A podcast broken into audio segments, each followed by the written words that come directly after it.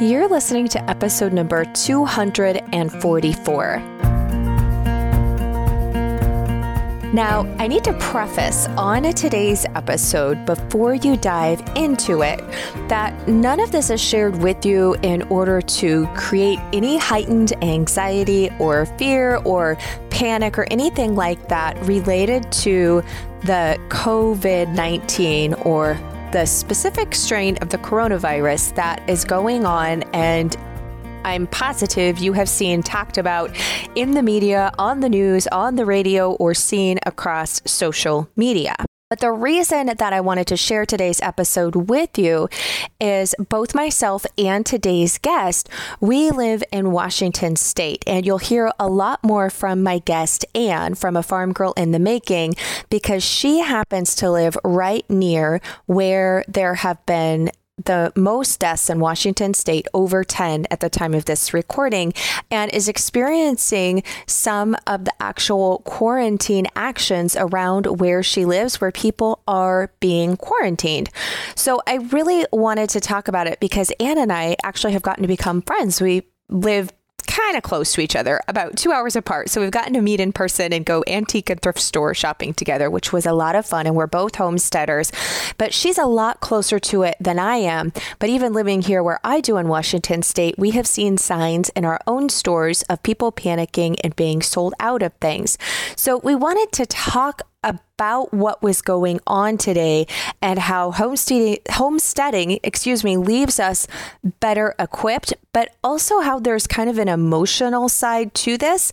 And if you're not sure that you are properly prepared and stocked to go through maybe being quarantined or not being able to go to the grocery store or grocery stores perhaps not having food, kind of talking about the mindset and thinking about things to plan ahead and how we're using this opportunity to assess where we're at. And even though both of us are avid homesteaders who raise a lot of our own food and preserve a lot of our own food and have that here on our homesteads, that we both recognized and saw holes or areas that we weren't as prepared as we thought we were. So all of this is shared with you in order to help you become better prepared and aware of what's going on, shed some light on it, and in the hopes that it will have more people drawn to the self sufficiency and homesteading way of life and things that we're doing to prepare ourselves because of where we're at and what's going on right now in real time with the coronavirus in our specific communities. And it's a little bit different, like I said, for Anne. She's experiencing it a lot more than I am, but it's even reaching out into my county and into my grocery stores, some of the stuff that's going on. So, all of that to say that this is with the best of intentions to help people and to inform people and kind of share some of the mindset um, and thoughts that are going on through this. It is in no way meant to be any type of fear mongering. So if you are already in a state where maybe you feel afraid or panicked or things like this cause you stress, I just want to let you know heads up that we talk about it. We also talk about it in a very in reality. I know that you're probably like, what? Of course, you talk about it in reality. I guess what I mean by that is we're talking real. So we're not sugarcoating anything, but nor are we heightening or making things more of you know, worse off for sensationalization, which I feel is happening somewhat in the media as well.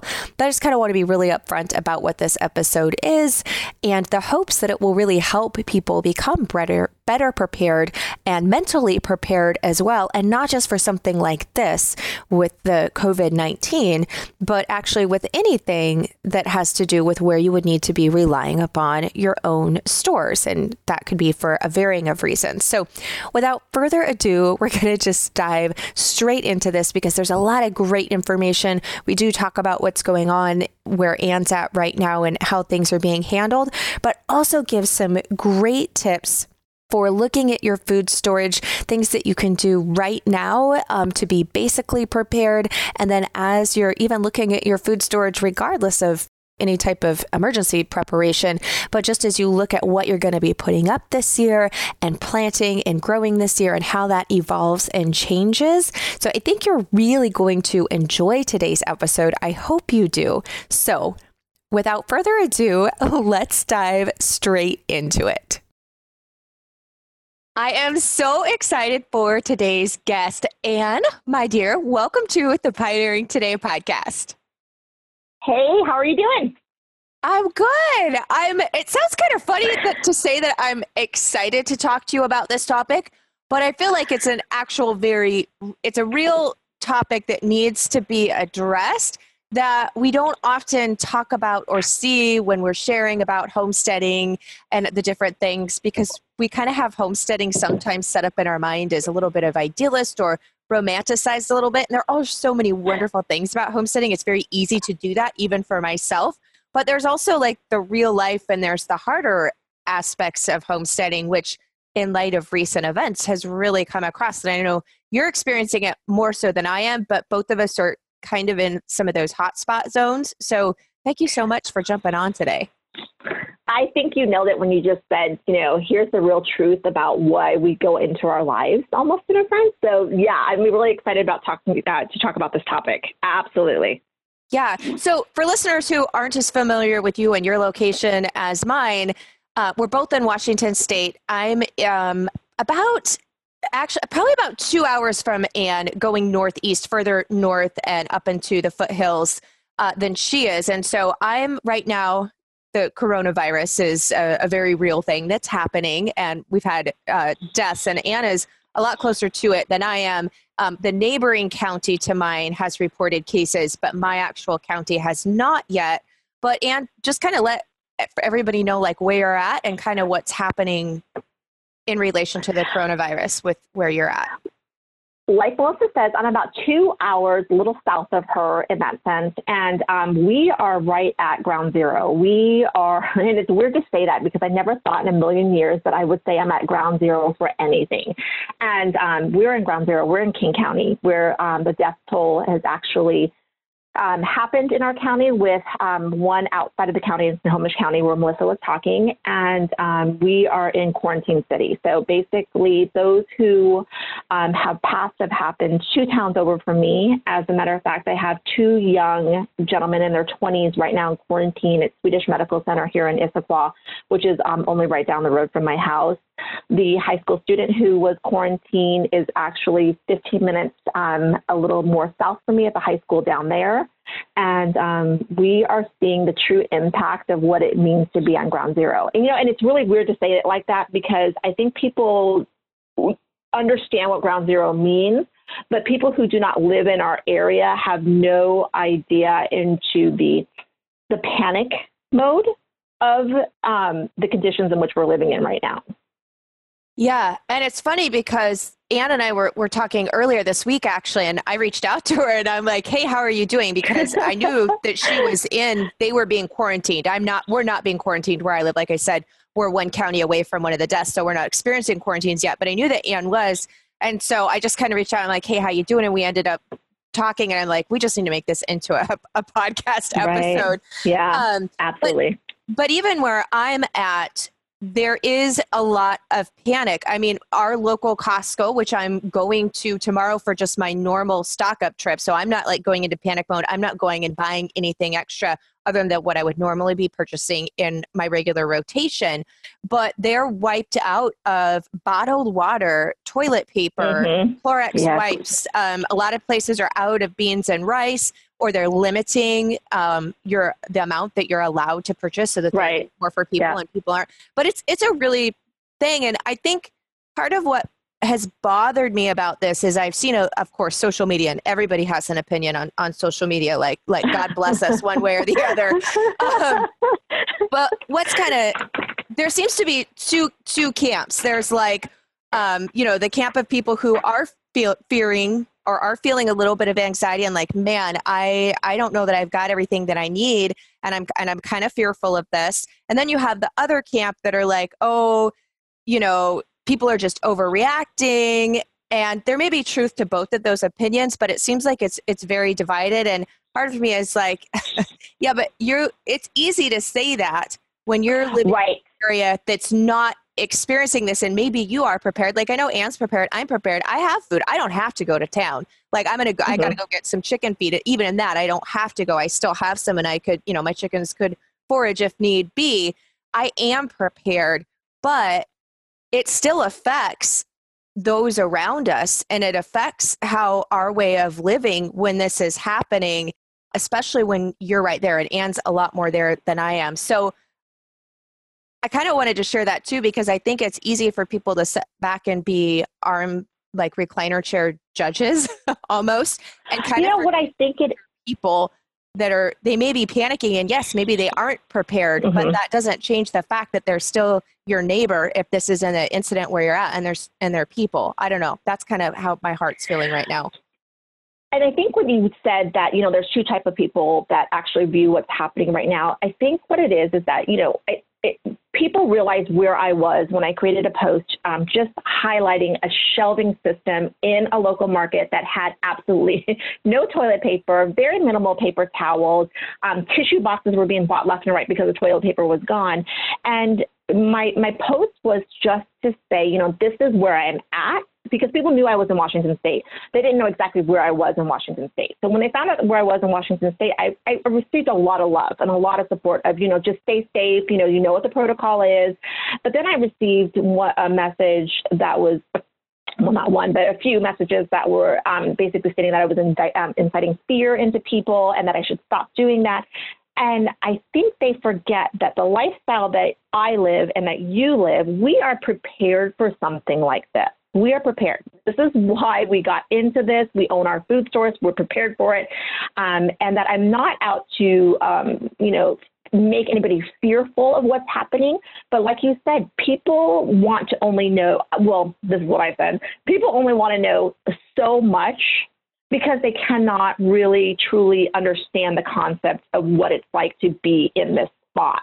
You know, I don't ever have to leave my mountainside for the next couple of months, to be honest with you. We've got enough meat in the freezer, enough food canned up. I've got a sourdough starter where I don't need the yeast. I have enough flour put up on the side. We've got everything that we need. Um, you know, we, we have toilet paper. We've got natural items to clean our home and, and keep ourselves healthy. Um, we've always lived a holistic approach. And, you know, I think that what people don't understand is the impact of how others that don't live our life are feeling right now.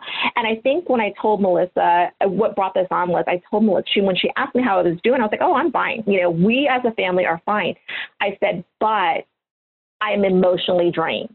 I am emotionally drained right now. And the reason why is because I look at these people who were had no even thought or, you know, concept of wanting to be prepared in any way, shape, or form until something like this hit.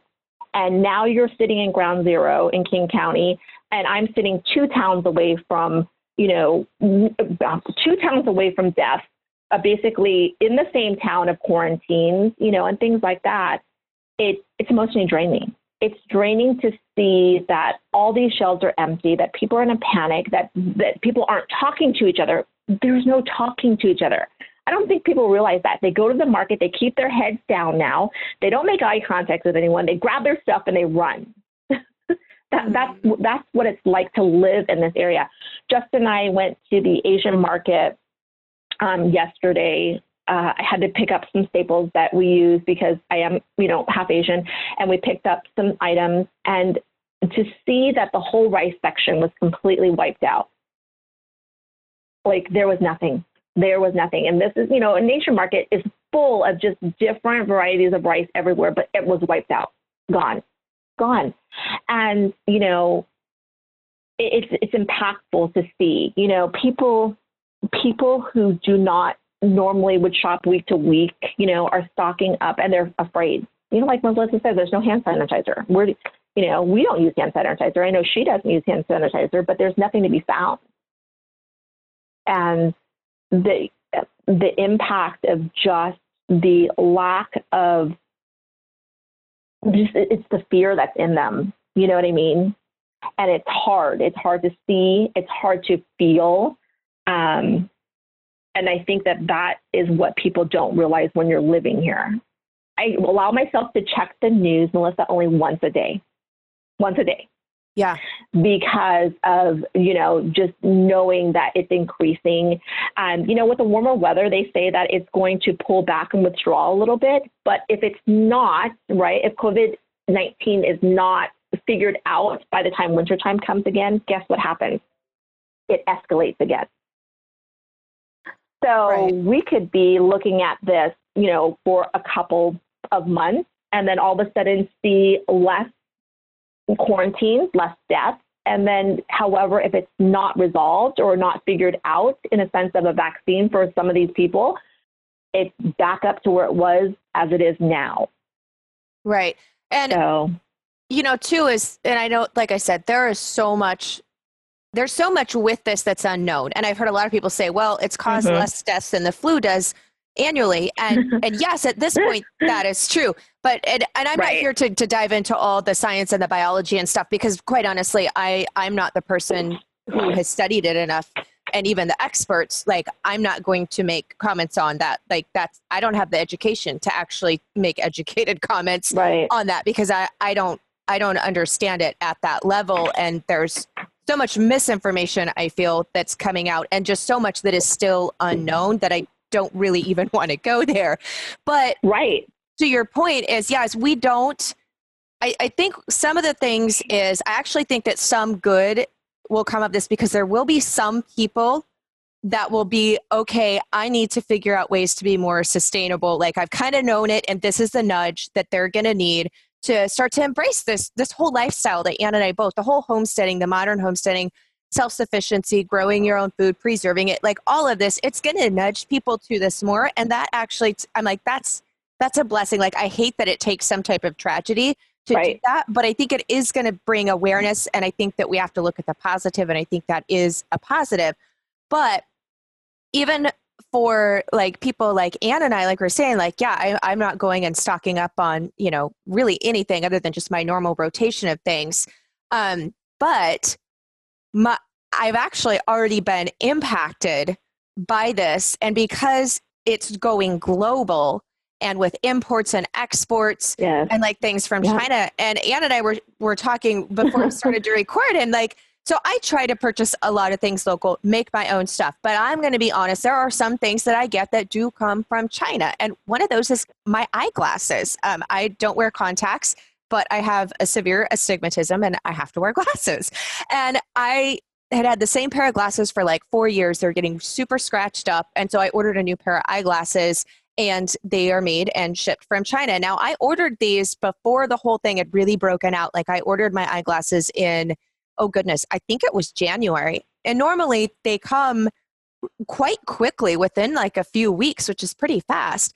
And they weren't coming they weren't coming i'm like man i ordered those i wonder if they got lost in transit like i need to go check the tracking on these it's been a while and then i started to get notices from them that because that's when everything in china they started to go on quarantine and the plant that the, my glasses were being made at there were no workers now i did actually get my glasses. They did finally come, but it was like three times the uh, length of time that they normally would.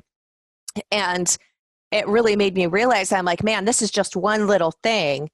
But if they continue to have to have the quarantines and everything is shut down, right.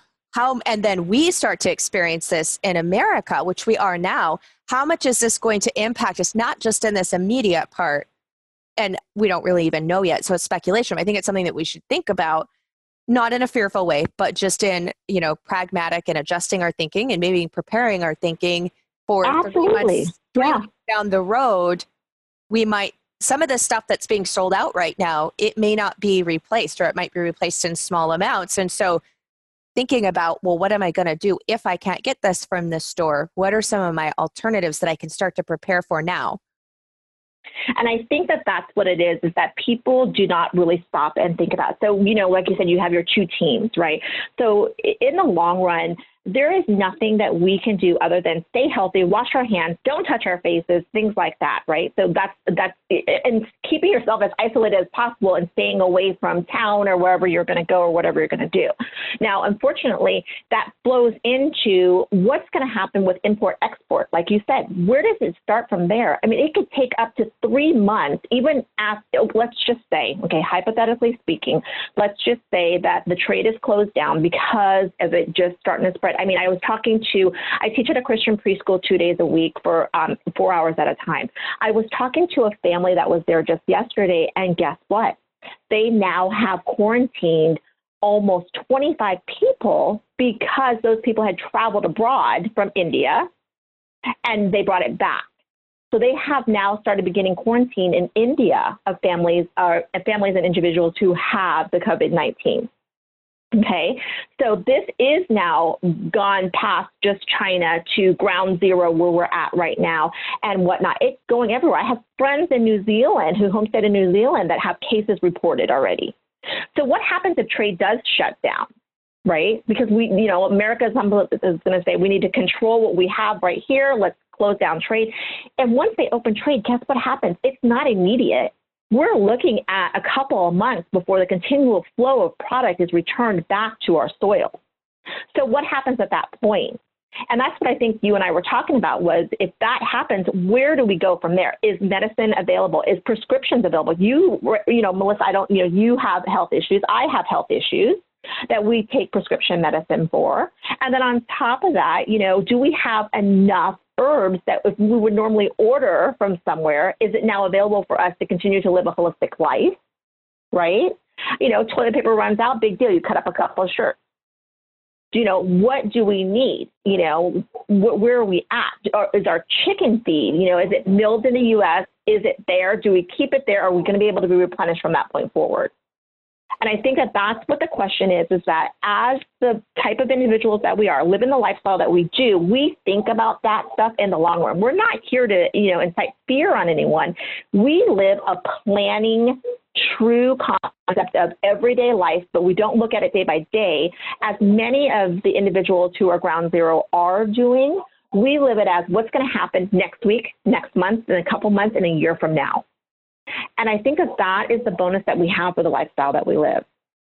You had said that you thought that individuals were going to be, you know, more on board in regards to, um, you know, you know, wanting to own a little bit more.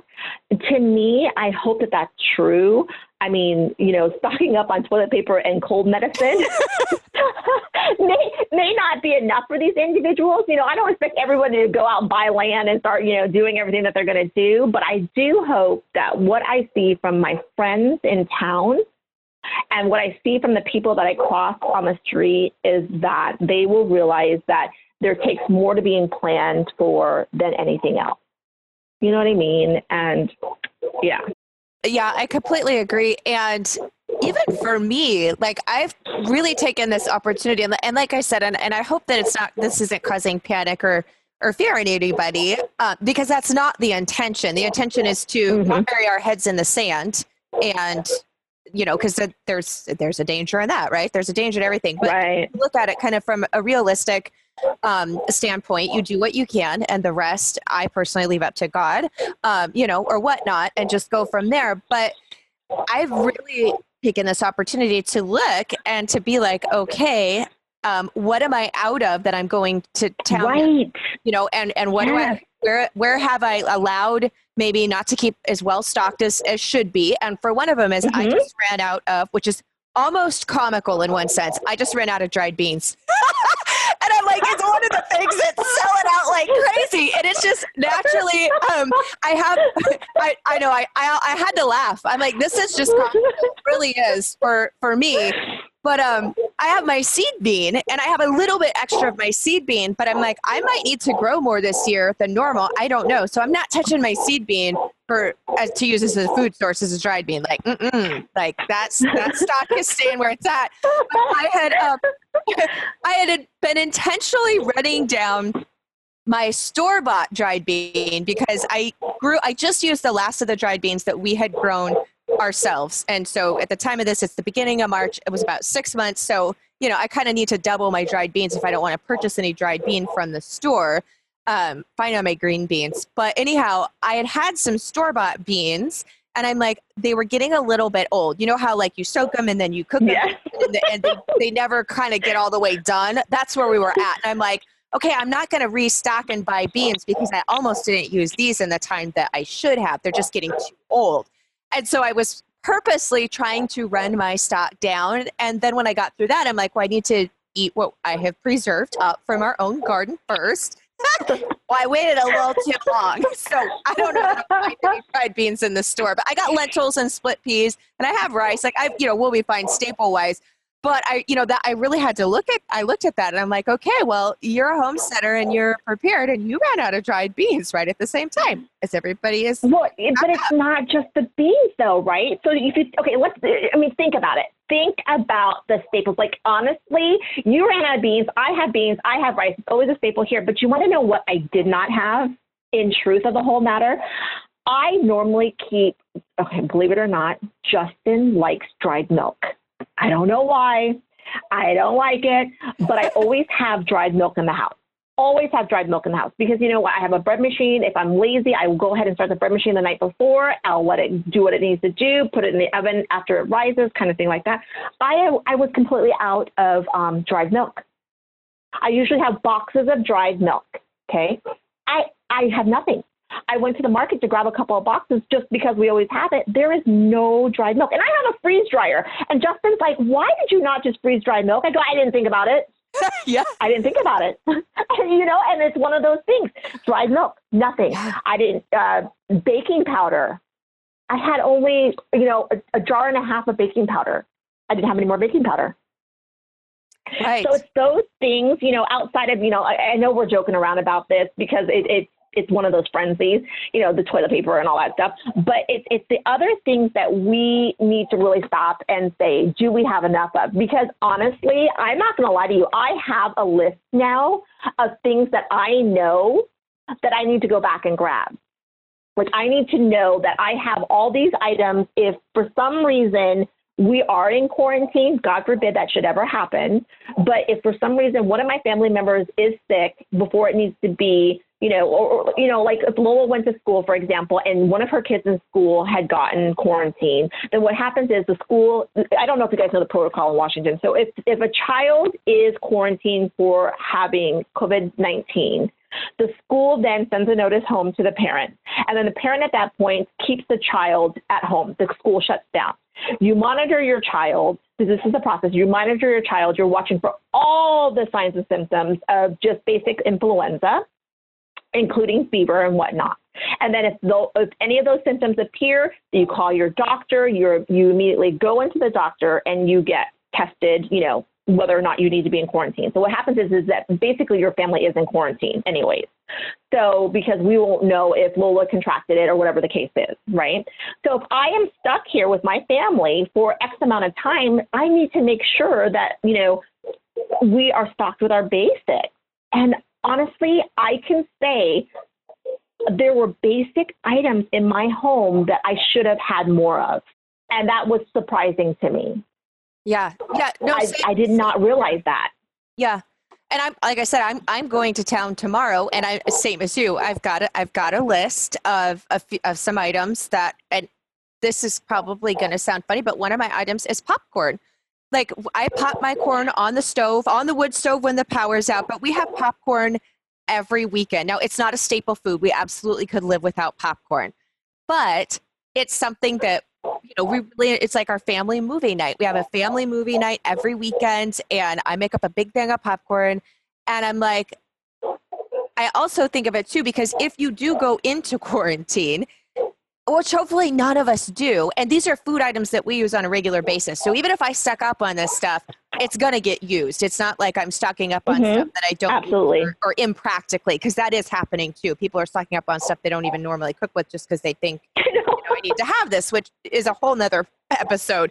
But I'm like, okay, I'm going to stock up extra on this popcorn because if you do get in a quarantine and where we live, I haven't been quarantined for medical stuff, but we have had uh, mudslides that have taken out the main. Right. We've had flooding. We've had instances where we have been stuck on our road and at our home, um, and have not been able to get out and to leave. And so I know that if I can keep things as normal as possible, then that's the best because no matter how much you love your family, and I love my family, like seriously, but if you're stuck in a house with them 24 7 for days right. on end, y'all get on everybody's like it's a real thing. And so I'm like, I, I want to be able to keep life as close to possible. And you know, in the scheme of grand scheme of things, no popcorn's not that big of a deal, but it's one of like the things that we it's a simple pleasure that we really enjoy. It's your comfort food. It's, a comfort it's your food. comfort. Absolutely. And, yeah. So that's on my list. I'm like, I'm buying extra popcorn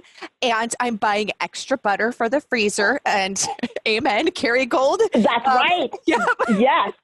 yes. For my boat. So yes. yeah. So I'm I'm doing that too. I'm I'm kind of looking at the things um and like I said, and then we'll have extra and I'll use it. But it is making me really look um, at the things and like the fruits and vegetables and the meat and the, like the chickens. I need to make sure I have food for them. They can forage if need be. So I've got eggs. I don't have a dairy source. So you were talking about the powdered milk. And so seriously, it went through my head. I'm like, well, if things really got there, we do have beef cattle and two yep our cows have older calves on them, so they're still producing milk. They're not tame. They're not halter broke. Our, our cattle are not tame. But I'm like, well, we've got panels. If need be, now it might take a while, but we could tame them and break them into being milk cows. And it would definitely be a project and it wouldn't be easy.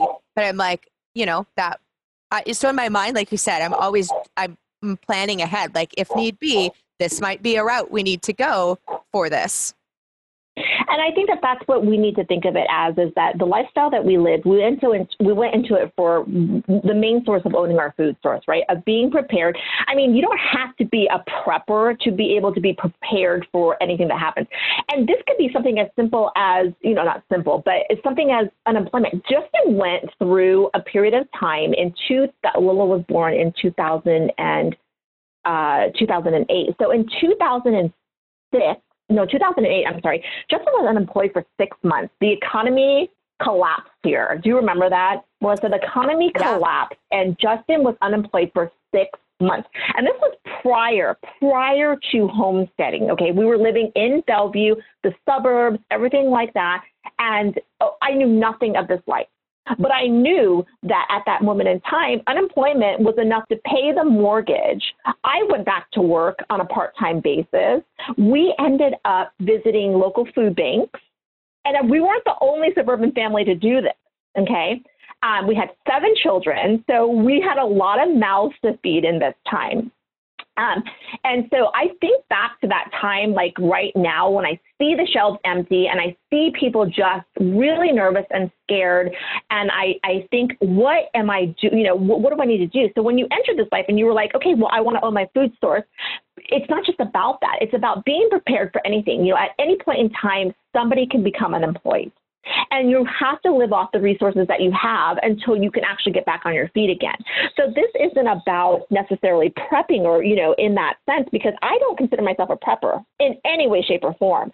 I just consider myself a preparationist to know that what I need to do in case something should happen or Justin should get hurt at work right? And he's not able to claim a paycheck or whatever the case is, that my family is able to stand up on their feet all the time. I mean, there's a running joke, you know, uh, in, in, at work is that, you know, we could all go to Anne's house. And I'm like sitting here looking at him going, you know what? I could teach you how to keep your staples in your own house and you know i would welcome the company but let me just tell you what you need and i think that that's what we we need to really be prepared for everybody can say that they are prepared for something like this until it happens, mm-hmm. right? Yeah. And then you got to take a step back. You got to stop and you got to really open up your pantry and you got to realize those 26 jars of jam that you canned last year compared to the eight jars of meat that are sitting there is not balanced, right? Right. So you need to sit there and stop and say, okay, now I'm looking at my pantry and I'm thinking about this situation on hand. What could I do differently?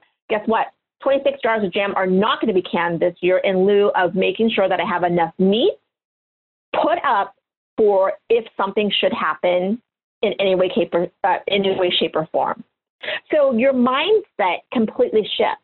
And it's weird because, you know, in talking to other homesteaders that don't live in my area, okay, that live across the state or in a different country or whatever the case is, they have yet to, I, and I'm not saying this in a in a negative way, they have yet to fully shift their mindset to stopping and saying, if I am in quarantine, where do I stand? You know what I mean? Yeah. And I'm I, and I will be the first one to stand on my soapbox and say, I need to reassess my situation.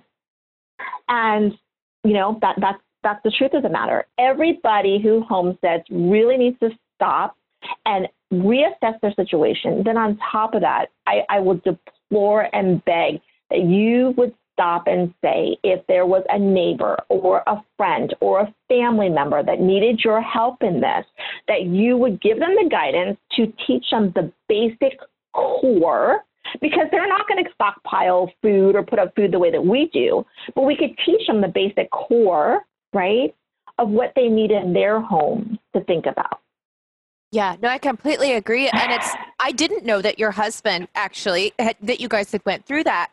Um, oh, yeah. Uh, yeah. my daughter was born, so this was in 2009, and we were living the lifestyle then, though not as much as we are now. I mean, really, in, in the past decade, uh, we've we've do a lot more than we did back then. That's what I was trying to say. But he got put on um, their his hours got cut, and it was for a full year. Now, thankfully, he still had his job, but they got cut uh, eight hours a week. So they, you know, we were out a full day's pay every week, and then I was pregnant, and then went on maternity leave. Um, from my job, and then you have the medical bills coming in from having yep, a baby. That's right. And, you know all those all those things, and then I was already I was pregnant. I was uh, pregnant um, when he got put on. My daughter was born in May, and it was in October when his hours got cut, right before Christmas, actually. Um, but it was. Gr- this sounds so weird to say, but it was great on one hand because I knew that we just needed to eat more from the food that we had put up, and I mm-hmm. not right purchase as much from the grocery store. And because we had that food source to put up, I just relied on it more. And it was actually good because it did show me during that time period, like, oh man, I need to grow more tomatoes. Like I realized like I right. use tomatoes as a base for a lot of my cooking, like for just so many things, tomato sauce. And I'm like, I got to up my tomatoes because like you said, I'm not using all of this jam and I need to put my growing and my preserving time to some more of these different crops. So for for me at that time, it was tomatoes and doing more tomato sauce to turn into different meals. Um, but it was it was actually a, a good thing. It was eye opening where I kind of feel like I will look back. I hope that we'll look back on this time and kind of see this say, be able to say the same thing like oh there was you know there was some good that came out of that it, it made yeah. me see where I yeah. have holes and stuff. But I know we both were, have been talking about like, you know, some areas like, oh man, I'm out of, I'm out of this. And and whatnot. but for those who maybe are listening and maybe you are prepared like if you're listening to this like i hope i hope um, i hope you're like like sisters i'm with you i'm i've already got my stuff in place there's a few little holes i'm gonna look at but you may be listening to this and you may be like being like man i really don't know that i do have the basics i don't know if i do so right I think it'd be great. Do you want to kind of list some of those basic things? Like oh, yeah. go to your neighbor and say, hey, um, this is where to start. Like, this is where to start. You know, the easiest thing that I would say is is that flour. You should have flour. I know, Melissa, you mill your own flour, which you know what I told Justin.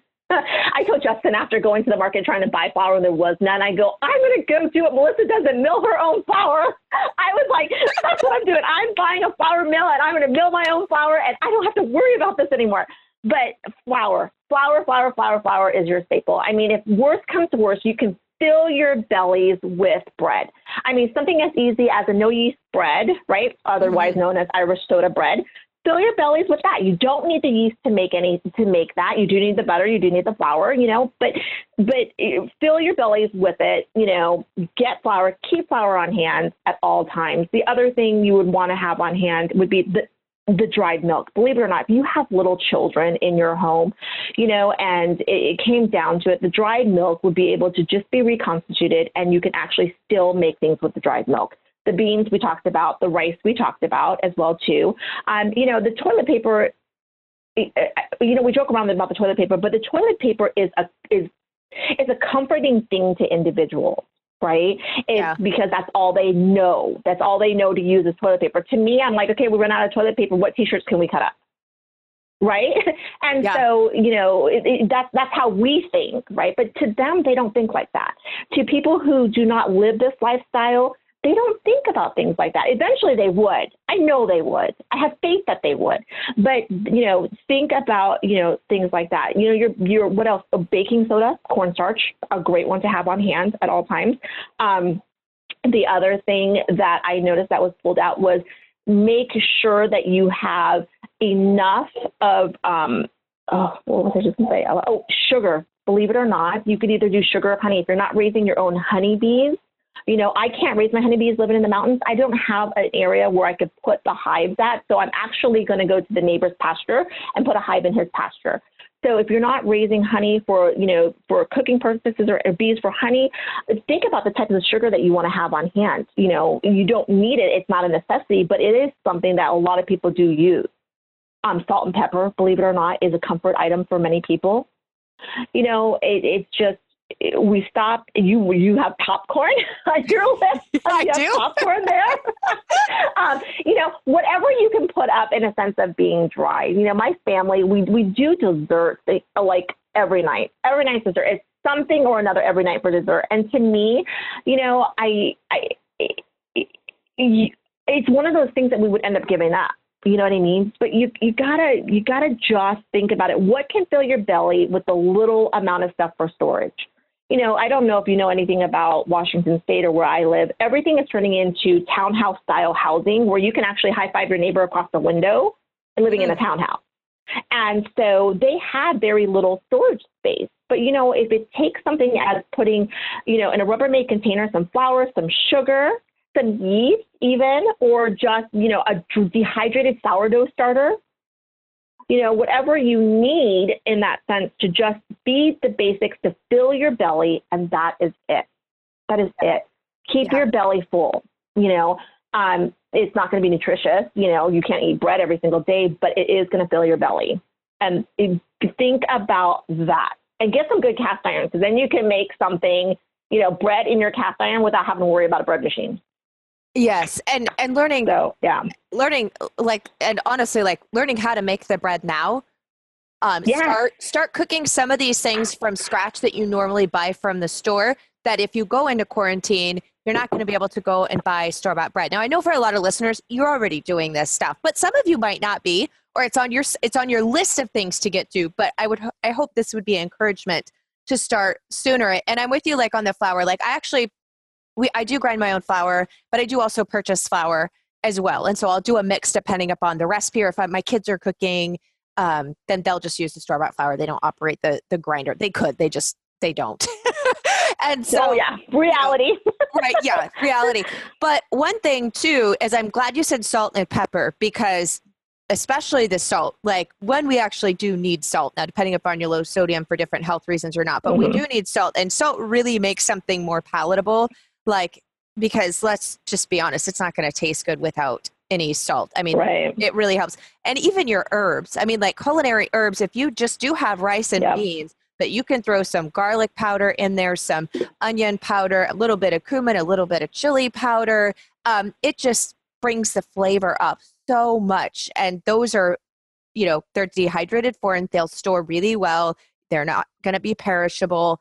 Um, so think about those and then for your bread like you know you were saying it like there's so many things if you just have the base of salt and flour and water and then sometimes a little bit of fat like maybe butter or milk um, right.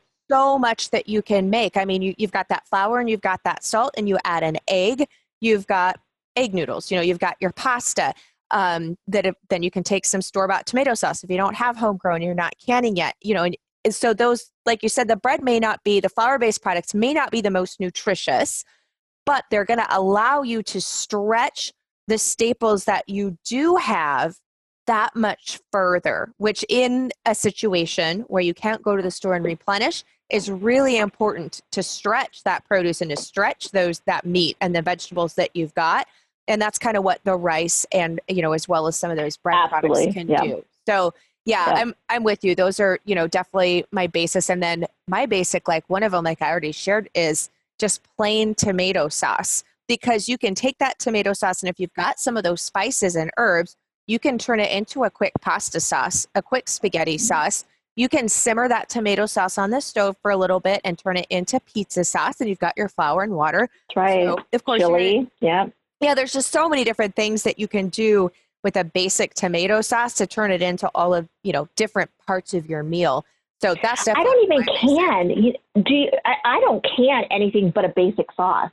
I don't. Here. I nope. yeah. I I stopped doing the chili. I stopped doing the spaghetti. I just do a, a just a uh, basically a, a, true tomato sauce, and then I add, to, you know, basically distribute it out according to what I'm going to make.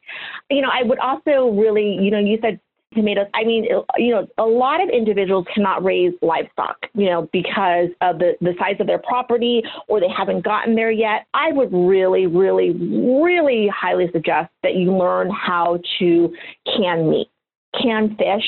Um, those are going to be those proteins that you're going to need to keep your energy up and keep you going if you need anything. And like I said, this is anything for an employment, natural disaster, you know, whatever it is you know, having those items. And to be honest with you, if you have not spent a long day in the garden, you do not want to cook. Chicken fajita out of canned chicken is one of the easiest things that you're going to do. You know, so canned meat, canned meat. I mean, I, I, I realize now that this canning season coming up, you know, I have I have 40 Cornish crosses to pick up tomorrow at the feed store. Majority of that is going to go into canned chicken. I already yeah. know it. I yeah, already know it.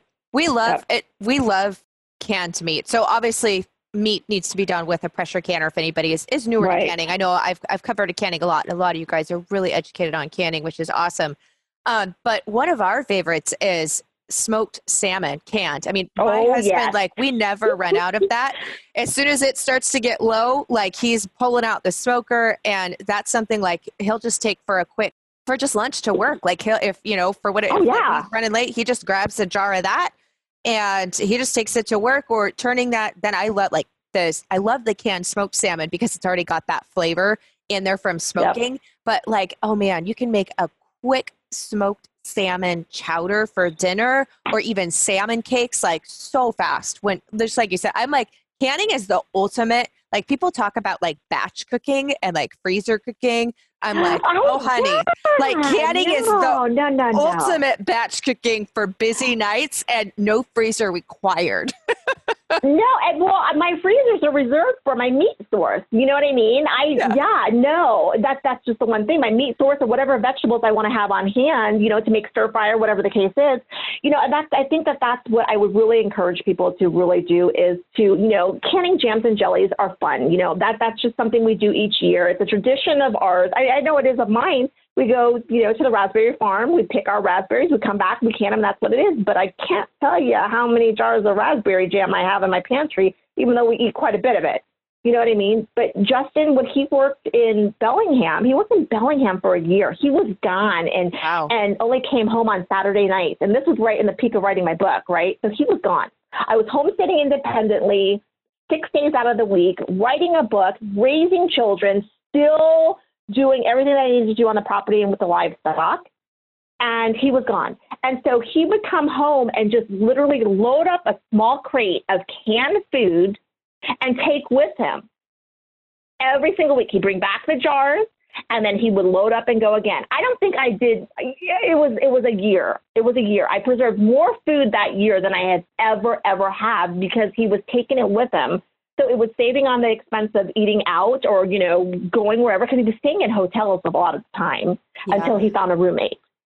So, you know, this, this is, these are the things that we think about, you know what I mean? And I'm not, you know, I, I want to make it clear that, you know, Melissa and I aren't really here to scare anybody. You know, I am only here because the impact of being at ground zero and you you guys have no idea. You, you know, it, it, the fear is in their faces of these people. You know that they're they don't you they don't look at people. You go anywhere anymore, and everybody has their head down. Nobody wants to look at each other for fear of contracting this this virus. You know, and it it that to me is is you know when she had asked me how I was doing, I, I mean, I, I just let out. I, it's emotionally exhausting. It is emotionally exhausting, and I almost feel guilty knowing that my family is taken care of, and these people who are struggling because they can't even find toilet paper anywhere anymore are having a hard time. Yeah. And you know, I I, I can't stress it enough. You know, I cannot stress it enough that, you know, if, if something as simple as learning how to brew your own colloidal silver helps to keep the viral bacteria at bay. You know, I, I, you know, I, I just, the impact of knowing what I need to improve on, and I am a very thorough homesteader. You know what I mean? I, I this is what I do. This this is my life. And to know that the shortness that I fell upon in regards to my basic necessities and, you know, just everyday life was is enough for me to take a step back from this and go, okay, I need to regroup my homestead to be 150% efficient versus 100% efficient. Mm-hmm. And yeah. um, and that doesn't mean stockpiling, you guys, not in any way, shape, or form. Right. You know, I'm not talking about prepping. I'm talking about being 150% prepared for anything that's going to happen. Yeah, and I'm with you. I don't consider myself a prepper. I kind of I've, I do not know who originally coined this or where I originally heard this because I don't think I am the one that actually did. Sometimes I like to think I am, but I don't think so. But this is the saying that every homesteader is prepared, but yes. every prepper is a homesteader. And there's a difference. I feel that there's a difference in mindset. I see within the preparedness community um, a lot more fear based. Mm-hmm. Um, and yes. say whatnot. And I don't I don't operate that way, and I, it's my hope that I don't come across that way because it's never my intention either. Um, but I always look at people who do buy all these big prepper kits and these stockpiles of freeze dried food and all this stuff, and my and my thought is is one, you've spent a lot of money on this stuff, yes, and you're not using yes. it in your everyday life. And second, if there is a long term catastrophic event, whatever it may be, after you go through that stuff, what are you going to do? How are you going to? Your skills? Yeah. Yeah. Like, how yep. are you going to regrow yep. this, or how are you going to do? Yep. You know. And so that's kind of yeah. So I'm with you. I don't consider myself a prepper. I'm prepared, um, but I don't consider right. myself a prepper by any way, shape, or form in kind of what I feel like is a modern society definition of a prepper. Yeah, definitely take a step back. I mean, I went as far as taking everything out of my pantry. I have a small house, you know, so I don't have a lot of cabinet space, but it's packed of things. And I was like, okay, well, what do I really have? You know, I, don't need, you ready for this? I obviously don't need four little spice jars of um, whole mustard seeds you know, because it was canning season, right? So I, I had whole mustard seeds, you know, and so I, I, it really, really, really, truly, I would, I really encourage every single one of your listeners to have them take a step back, go through their pantry, and really take inventory of what they have and what they need to reassess on and what they need to build on from that. I mean, canning season, you know, you and I both teach canning, right? Mm-hmm. So canning season, it's so funny when someone goes, I want to make I want to put up 100 jars of pickles. And the first thing running through my thought is, oh, you're going to hate those pickles in six months. you know, unless you're eating pickles every single day, you do not need to put up 100 jars of pickles because we all know pickles get soft. So it's it's like it's like okay, now you've got these pickles. What are you going to do with these pickles now? Do you know what I mean? So it takes that assessment of of utilizing something and and figuring it out how and where is it worthwhile to invest that time in it elsewhere. You know, now I personally know that having a having that much flour on hand is a necessity. Like Justin will make fun of me. We don't need more flour. Oh yes, we need more flour right? Because there are days that we're making three loaves of bread versus just two loaves of bread. If I'm taking bread to somewhere, it's up to six loaves a week. So yeah. yeah. we do need that much flour. We do need that much flour in the house. And if I, you know, if Bob the Blob sourdough starter is active and ready to go, you know, then I have my sourdough, then I have regular bread and all this stuff too. But where's my where basically stop and ask where your energy level is and what you have based on the space that you have. Yeah. Yeah. Well, you know I think, what I mean? Yeah. And with the flour, yes, when you are, and I think that's another thing too, is if you're not using the stuff. So one of my goals, and I don't always hit it 100%, like we'll be real, but one of my goals is like, okay, well, if I'm stocking these items, then I really need to be trying to cook. Like if I'm growing this stuff and preserving it, I need to be cooking from it. If I'm stocking yes. this stuff, I need to be cooking from it on a regular basis yeah. Um, because otherwise it's kind of it's it, it's kind of silly to put forth all that effort and time if you're mm-hmm. not cooking from it or then again if something happens and you're not in that practice so i have been getting more back into baking even more and doing more sourdough and all of that and I am using in the winter months because I tend to do less baking in the summer. We have got more food fresh coming on from the garden and it's hot out. Right. We don't have air conditioning. So I, I don't do as much baking in the summer months. And so over the winter, I've been doing a lot more baking, which is normal. But I realized like I'm going through a lot more flour and I had just stocked up on flours and I need to get more of my spelt wheat berries. That's one other item that I'm almost out of, but I have quite a bit of my other uh, wheat berries. Um, but I try to keep a minimum of 20 pounds of flour in my back pantry at all times. And then in my cupboard where that's I'm actually good. cooking from, that's like, you know, then I keep that full. So then as soon as I start to empty out some of those bags in the back, what I kind of consider like my store, like where I go shopping from, I'd, I'd let it got down. I was kind of like operating on like maybe five to 10 pounds. And so just two weeks ago, I'm like, man, I really need to get stocked up on my flour and sugar. So I'm I'm glad that I did, but it's also realizing if you're not cooking very much from the items that you have, and then something like this happens where you need to rely on that, you may go yeah. through it a lot faster than you're anticipating. So just take a look at your cooking habits and be like, am I am I using these items on a regular basis? Um, it's so that you can assess if you truly do have enough stocked based upon the amount that you're using and the oftenness of it. I hope that that makes sense. I feel like it came across a little. No, it did. It made. I, I mean, it made great sense to me. It made great sense. You know, and it, it goes back to you know, each canning season. I think the wisest woman actually takes her canning jars and keeps them with where her canned food is being kept. Right.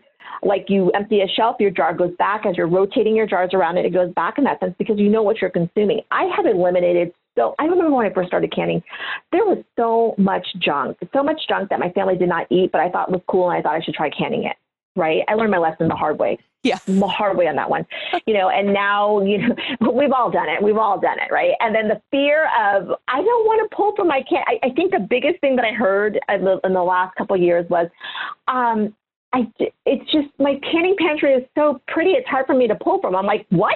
Grab those jars and let's go to town. And so, you know, it, it, it's the, you, you know, when you belong to so many groups on, you know, social media and you have, you know, those new to canning, those who are actually doing it for, you know, doing it because it is a food source for them and, and whatnot. I think you nailed it. You need to empty that pantry. If your pantry by the end of, you know, by the end of spring, because you're getting ready for your new harvest, right?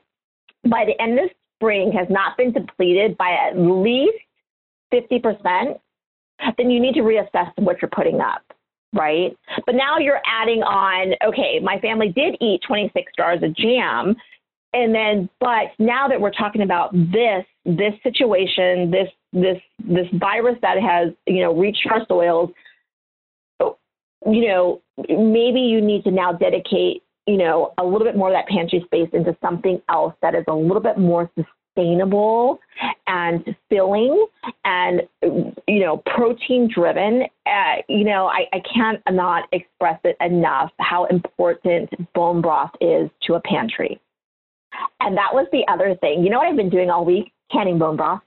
um, I'm not going to lie to you. I, I, I have the bones in the freezers. And so what it was for me was, you know, it, why do I not have more bone broth in my pantry? You know what I mean? Yeah. If worse comes to worse, I can still give my family the true benefit that they need out of it by just adding a little bit of canned meat to it and making a soup out of it. And that's going to fill them and it's going to keep them healthy and it's going to really soothe them and it's a comfort item. So I would really encourage you to put up a lot of bone broth this year, a lot of it, a lot yeah. of it. And that is, what, you know, when you ask me what my staples were, there's another one, bone broth. Yeah. Definitely bone broth. In fact, I, uh, I cook my rice in my bone broth instead of water because it does add flavor and the nutrition. Oh, I know we are talking yeah. about rice. Yeah. So yeah. that's one thing I do. But I wanted to circle back because it's so funny what you were saying about um, I'm feeling like a wise woman because I always put my empty jars back where they're at and rotate through. So I'm like, oh, yay, yay, I'm wise. you um, are very wise. that, that was. I had to laugh. I was in my head. I'm like, oh, I got to. But one of the things I was going to mention is, you know, right now because it's March.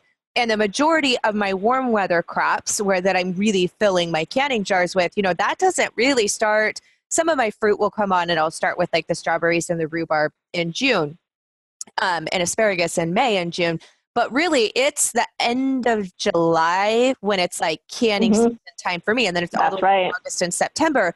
And so right now, like because I am using my stock though, but like a lot of my jars or shelves, excuse me, they're emptying out, especially like in my back pantry. And I'm like, I, I was I was going through and I was looking at what I have left. I'm like, yay, I'm using my stock, but I'm like, oh man, like if we really need to eat from this more, you know, during the upcoming months, like I, it, which is perfect because I'm getting ready to seed start my tomatoes and my peppers. I've already seed started my onion seeds. I'm like, I might need to plan this year to plant a little bit more than I usually do and up, you know, right. up, up this. So on one hand, it's it's kind of a good time for the garden planning because I can look at this and be like, okay, I need to increase this and do less of that, which I kind of normally do anyways. But um, it is a little bit of a weird feeling seeing so many empty jars, and I have to remind myself, well, it's because you're you're you're eating what you're putting up, and that's the goal. But there's a little bit of me that's like, oh, I hate it seeing so many empty jars. Yeah, yeah. But then, you know, that's where it leads to we go back and reassess. You know, the, the thing about our lives is this is that no one year is the same the next, right? It's never the same. You may only have space for 150 jars in that area, but you'll come to reassess that space really well. And then at that point, you'll know what your family feeds out of. Like before, I used to can so much strawberry jam. My family loves strawberry jam. Guess what? They don't eat anymore strawberry jam. so it's something as simple as now they've switched to triple berry jam or raspberry jam. But the point of it is, is that no pantry, no freezer, no food storage in any way, shape, or form will be the same as it was the previous year. Something will modify, adjust, whether children are moving out or more children are being born or the taste of what you're preserving is different. Your crop yield was completely hit with, you know, blight or whatever the case is it's different each and every year. And it's how you maximize what you're doing for something like that. You know what I mean? It, yeah. it, it's knowing, you know, if you cannot, your garden flopped, and we hear this all the time, right? My garden flopped. I got nothing out of it. Okay, so where do you go? Where do you go? Because you still want to preserve your food because you still want a clean food source, right? You go to your local farmers market and you're like, you know, and I, I can, I can vouch for this. I can vouch for this because when you live in the mountains, at high elevation like I do, I cannot grow peppers. I cannot grow peppers. I am building a greenhouse right now where I'll be able to house just a small amount of peppers, but I can't grow jalapenos. I can't grow chilies. I can't grow bell peppers to the quantity that I would need to put up. So I go to my local farmer's market and I ask to buy in bulk, and they give me a really good discount. So, you know, those are things that those are tips and tricks that you know you need to learn how to do because nothing is the same each and every year. You may get a great bumper crop of tomatoes this year, but guess what? Next year you might not. Does that mean that you suffer in not being able to put up these food items? You know, we know, we know that we want to make it and accommodate it and know what's in it. Those jars have our love and our touch in it because we know what we put in them. Yeah. And I look at these people here who ransacked the um, oh, pasta was another thing that was empty spaghetti. Spaghetti, all those noodles, gone. Gone. So, you know, and it's like one of those things that's like, oh my gosh, you know, you were talking about egg noodles. Heck yeah, make egg noodles every day of the week, you know? But then I got to stop back and I got to stop and think, okay, they don't have eggs, you know? Yeah. They don't have the flour like we do, and they don't think about it. it we live a truly blessed life. I mean, there, I'm going to say it, I'm going to stamp it. We live a truly blessed life. And I think that those of us who are in one field or the other in regards to, you know, you know, saying, oh, you're just, you know, you're being, you know, you're being silly. It's not a big deal. Don't worry about it. When you look at people like I have in this last week, because it's only been a week, in truth, right? We're running on Friday next week, tomorrow, I mean. It's only been a week. And I look at these people and I'm like, I can feed myself without going to the market. And it makes me sick to my stomach. I mean, I, I and I think that that's the part that I say that it's emotionally draining. It makes me sick to my stomach to know that. And I told Melissa this that I cannot help these people, and I know that my family's taken care of. Okay. So you know what I mean. So it, you know, just just you know, if you see, I, I would just, you know, totally just say, you know, to those people who thought that I was, you know, putting fear mongering all these people to what's happening. It's it's not about that. It's about you know us living this life and sharing what we know with these individuals. You know, people used to you know mock me when I first started this whole social media you know journey that I'm on of we don't want to see your chickens anymore. We don't want to see your food anymore. And it's like, you know what? Maybe you want to see my chickens and see my food now because then you'll see how easy it is to do what I do. You know what I mean? Yeah. I keep my personal page, my personal page. I keep my business page, my business page. But honestly, I may start intertwining it all because, you know, these people are the same people that I see throughout the week. Yeah. So Thank you so much for coming on and, and sharing your heart and, and talking about everything with us. Um, for everybody who's listening who might might not know you, but now they do. Um, where's, where's the best spot um, for people to, to learn more about you and, and just to share in the journey? I am actually a farm girl in the making. I have a website. Oh, my, I have a book. I cannot even think. I have. Um, I'm the author of the Farm the Farm Girl's Guide to Preserving the Harvest, and it's basically your A to Z on um, how to live a sustainable life by preserving foods. Um, and on top of that, I just am now working on my podcast through convincing of a few friends, including Melissa, that I needed to get out there and just get it done. Um, that's going to be launching here within the next couple weeks. It's called the Simple Homesteading Life, and um, you know, you can find me there, of course, Instagram, Facebook, YouTube. We're relaunching our YouTube channel as well too. Um, it's just basically my journey from leaving suburban America and living a fully functioning, sustaining life, and teaching others how to do it along the journey. It's it's just been one of those things for me. Awesome. Well, thanks for coming on, and I really appreciate it. And I know we'll be in touch, and and I'll you know keep people updated, and and hopefully this is just you know, a short lived thing and right. it doesn't have long reaching implications. Um, but regardless, I hope that it gives you gives everybody a little bit of a time to reassess and to look at things and shift and make changes where need be. So thanks for coming on. Thank you for having me. Okay, guys, I hope that you enjoyed today's episode and maybe have some food for thought and definitely have some areas where you now have a game plan and things that you're going to look at and assess and maybe change in what you're doing or maybe just upping things you're already doing. And if growing more of your own food is on your game plan, which I hope it is. That's my goal every year is to grow just a little bit more than what we did the year before.